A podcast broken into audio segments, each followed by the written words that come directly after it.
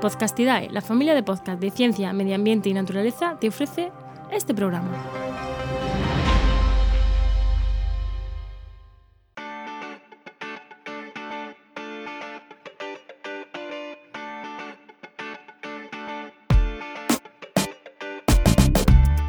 Esto es Vendrán lluvias suaves, el podcast sobre sostenibilidad y gestión empresarial de Paula Baldó. Bienvenido, bienvenida a este séptimo programa de Vendrán lluvias suaves. Hoy te hablo de huella de carbono de producto.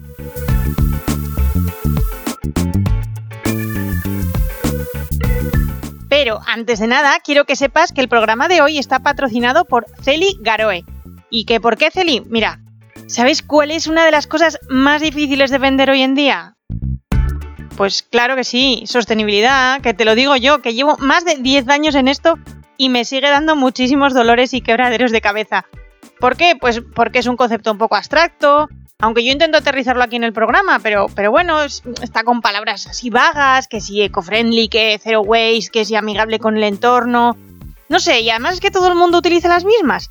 Pero si llamas a Celi, que por cierto la tienes en celigaroe.com, ella se encarga por ti de encontrar las palabras esas que te faltan para destacar tu producto o servicio sostenible en todo ese mare magnum de empresas y competencia que tienes por la red. ¿No te parece fantástico? Pues ya sabes, te pasas por celigaroe.com, le dices que vienes de mi parte o de vendrán lluvias suaves y además de echarte una mano, tendrá un descuento estupendísimo para ti. Y ahora sí, vamos con ese tema de huella de carbono de organización. En el último programa, que no sé si estuviste pendiente, si no, búscalo ahí en podcastidae.com, vendrán lluvias suaves. Y, lo tienes, en ese sexto programa estuvimos hablando, no te estuve hablando, de la huella de carbono de organización. Y también te comentaba en ese otro programa que no era la única huella, que también existía la de producto, que es de la que vamos a hablar hoy. Las diferencias que hay entre una y otra, pues son unas cuantas, te las tanteo así ahora un poquito para empezar. El primero es que eh, es en los límites, los límites con los que trabajamos cuando calculamos la huella. Cuando hacemos la huella de organización nos centramos en, los límites que tiene la, empresa, estamos mm, en lo que hace dentro de sus cuatro paredes. Mientras que si estamos haciendo el cálculo de una huella de producto, tenemos que irnos mucho más allá. No nos vale lo que pasa en el proceso de fabricación o dentro de la empresa que hace ese producto o servicio y calculamos su huella. Tenemos que tener en cuenta todo el ciclo de vida. Que no sabes qué es el ciclo de vida. Oh cielos, pues eso es que te has perdido otro de los programas de Vendrán Lluvias Suaves, el quinto, que hablamos un poquito del análisis de ciclo de vida. Puedes echar un poquito para atrás, te espero un ratito y cuando lo hayas escuchado vuelves, pero si no te apetece también te lo puedo contar ahora sí muy muy rápido y básicamente el ciclo de vida es tener en cuenta todo, todo, todo lo que pasa para conseguir hacer ese producto, desde la extracción de recursos naturales hasta cuando acabamos de utilizar ese producto y ya no lo queremos más y acaba pues en la basura o en un vertedero o se recicla, bueno, dependiendo del producto, ¿no? Pues vamos a tener en cuenta todo, cómo se fabrica, cómo se usa, cómo se transporta. Esa es una de las principales diferencias. Otra diferencia también está en el alcance temporal. Normalmente cuando hacemos una huella de carbono de empresa, el cálculo se hace a partir de los datos que se han recopilado durante un año. Mientras que eh, para producto, mm, lo del año nos da un poco igual. Lo que tenemos que saber es lo que es una unidad funcional y todo el cálculo se hace en base a esta unidad. Es un concepto un poco difícil, pero voy a intentar que, lo entiendas. Es mm, básicamente cuando tenemos un producto, la unidad funcional es en base a qué o para qué se hace todo el cálculo. En un zumo, por ejemplo, un brick de zumo de un litro podría ser la unidad funcional, pero no tiene por qué ser solo uno, también puede ser que nos interese utilizar por volumen eh, las 10.000 bolsas de plástico, porque los números son tan complicados y a veces tan, con tanto decimal y tan pequeñitos que si utilizamos pues eh, esa unidad pues es más fácil de manejar o queremos una cantidad, por ejemplo, una tonelada de papel. También, ¿vale? Esa es una unidad funcional y todos los cálculos se hacen referente a ello.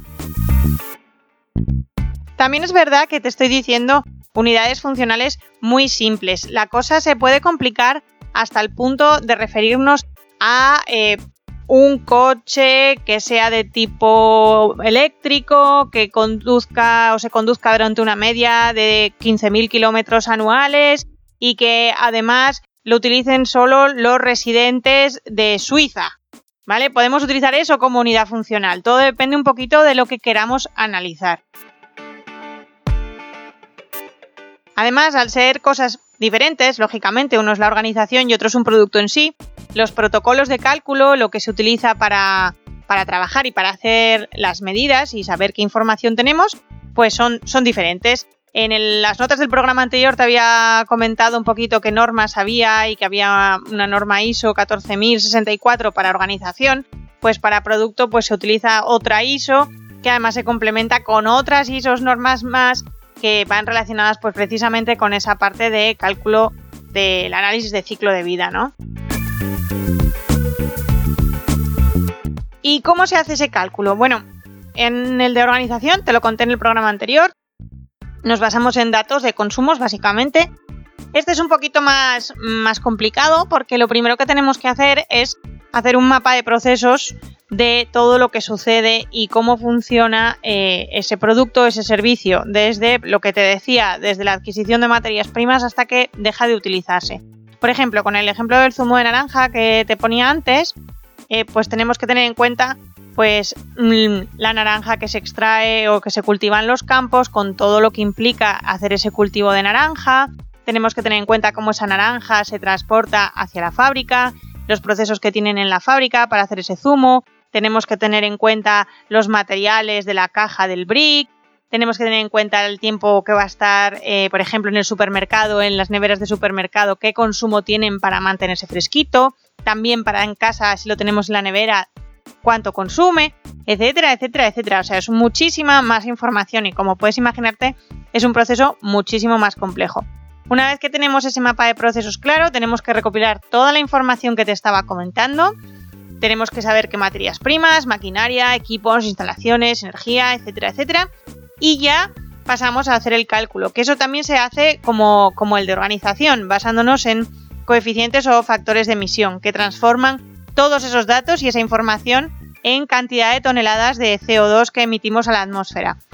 Una vez que lo tenemos, eh, si queremos hacerlo bien, lo lógico es que hagamos una declaración de huella de carbono, que básicamente es una información o un informe con todos los cálculos que hemos hecho y todos referidos a esa unidad funcional. Vamos a acabar diciendo pues cuántas toneladas o cuántos gramos de CO2 tiene nuestra unidad funcional.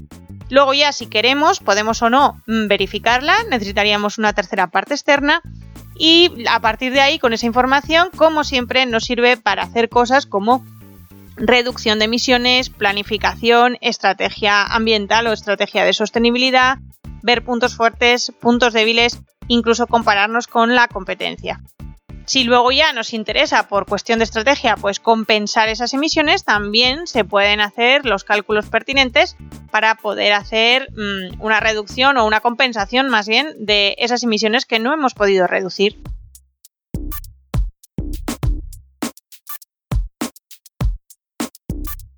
Como ves, es un, cálculo más complejo, es un poquito más elaborado, nos da un poquito más de dolor de cabeza a los técnicos, pero para que te hagas una idea de, cuál es la, huella de carbono de algunos productos, simplemente para que te manejes así mentalmente, por ejemplo, un, caso muy clásico es el del plátano de Canarias, que esos llevan varios años haciendo su, su, cálculo de su huella de carbono.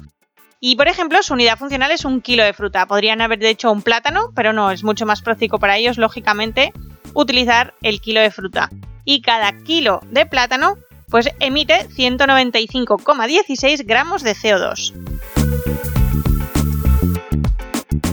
Otro ejemplo, que parece que estoy yo aquí como muy frutera, debe ser ya por el calorcito de, esta primavera casi verano, es por ejemplo una famosísima, que no te diré cómo se llama, pero muy muy conocida marca de bebidas, decidió hacer el cálculo de su huella de carbono de su zumo de naranja, precisamente. Y en sus cálculos, que estos ya son un poquito antiguos, ya son de 2009 me parece, pues decían que eh, cada envase de 2 litros de zumo emitía 1,7 kilos de dióxido de carbono a la atmósfera. Y siguiendo en la misma línea, para terminar, te cuento un ejemplo de, uso de esto.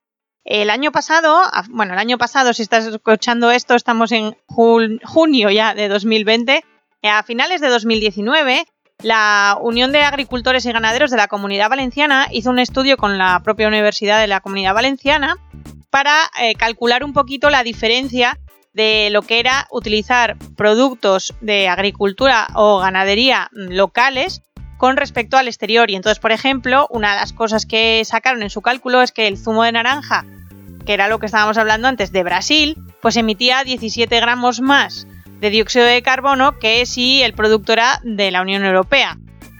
¿Qué quiere decir esto? Que mm, se puede también utilizar como herramienta un poco también para justificar esos consumos o, esas compras de cercanía, ya que el transporte precisamente de esos productos suele ser una de las principales causas de eh, emisiones y de efecto invernadero. Y ya no me enrollo más, no me gusta hacer los programas mucho más largos de los necesarios, así que me despido hasta el próximo programa. Nos vemos dentro de dos semanas. Y ya sabes que si quieres seguir este programa, hacer comentarios, lo que te dé la gana, puedes localizarnos por un lado en la web de podcastidae.com, que ahí están todos los podcasters y todos los podcasts de la red y entre ellos vendrán lluvias suaves. Puedes escribirme directamente en redes sociales con mi nombre, Paula Baldo, me localizas a la primera seguro, seguro, segurísimo. Si no, también puedes mandarnos un email a nuestro propio Gmail que es lluviasuavespodcast.gmail.com ¿Y qué nos traerán las próximas lluvias suaves?